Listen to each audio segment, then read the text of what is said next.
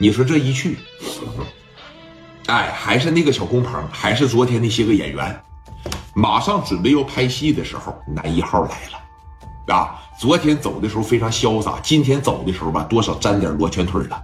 就说实话啊，就那小懒儿给踢的就跟个铃铛一样，就肿这么大。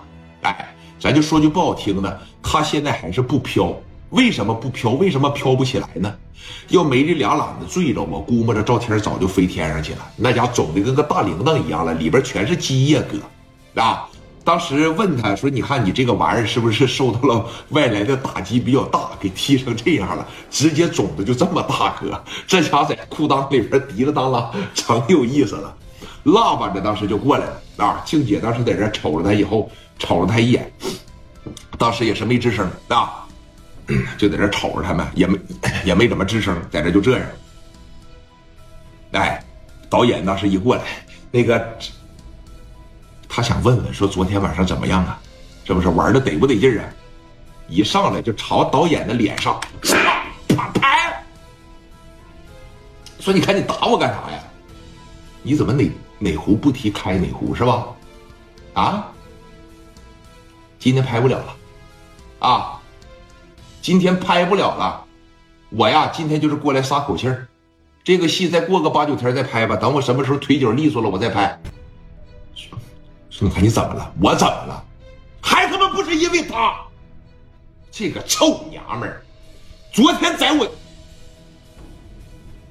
昨天在我家里边，告诉我说要探讨剧本，啊，完事了以后他踢我，哪有他妈这样的？给我来，给我。这一说给我，我告诉你啊，就这个姓赵的家伙真是不想活了。你知道他的旁边兄弟递给了他一瓶什么吗？递给了他一瓶硫酸。大家伙知道这个事儿吧？知道什么叫硫酸不？拿着这个硫酸要往你脸上泼。蒋元当时一看，你这他妈能行吗？啊，你这里边肯定不是水。